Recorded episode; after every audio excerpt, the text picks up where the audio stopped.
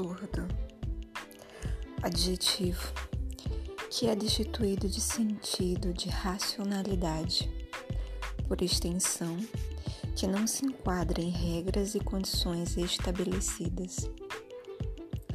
O absurdo também virou tema na filosofia, partindo do pensamento em que todos nós, seres humanos, em algum momento e ou a todo momento, estamos procurando sentido na nossa existência e na possível falta de sentido existente no universo, nas coisas.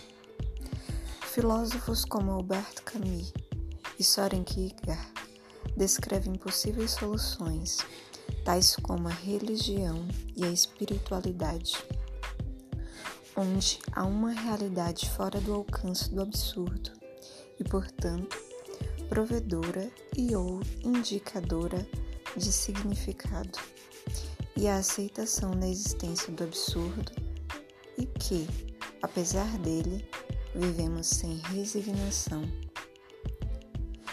Outros pensadores, como Simone de Beauvoir e Jean-Paul Sartre, pensam que a vida não é absurda, mesmo vista numa escala cósmica. Para eles, a vida é plena de sentido, embora esse surja em diferentes maneiras para cada um de nós. Na literatura, um dos gêneros que aborda o absurdo em sua essência é o nonsense. Um livro famoso é Alice no País das Maravilhas, do inglês Lewis Carroll, com frases famosas como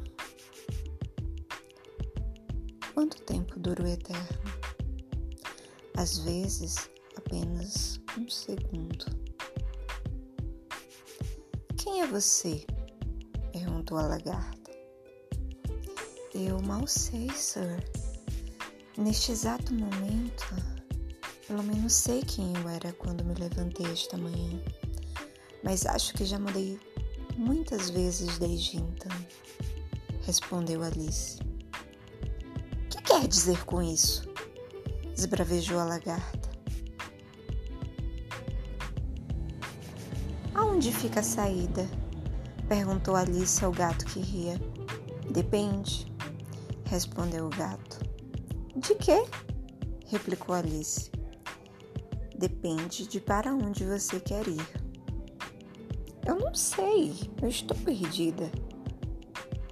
Para quem não sabe para onde vai, Qualquer caminho serve.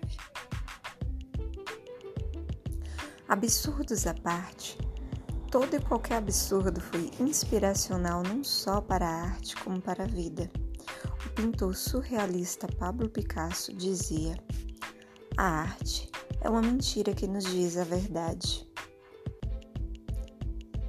E nesse pequeno mundo, onde haikais viram prosas, e pontos de vista viram xícaras de chá, temos.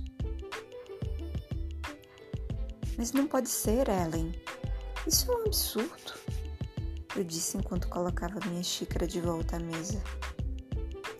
Ela tragou fundo o ar à sua volta, pousou sua xícara no pires e, como uma milady de um filme, me respondeu calmamente: Minha querida, aprenda Nada é absurdo até que se prove o contrário.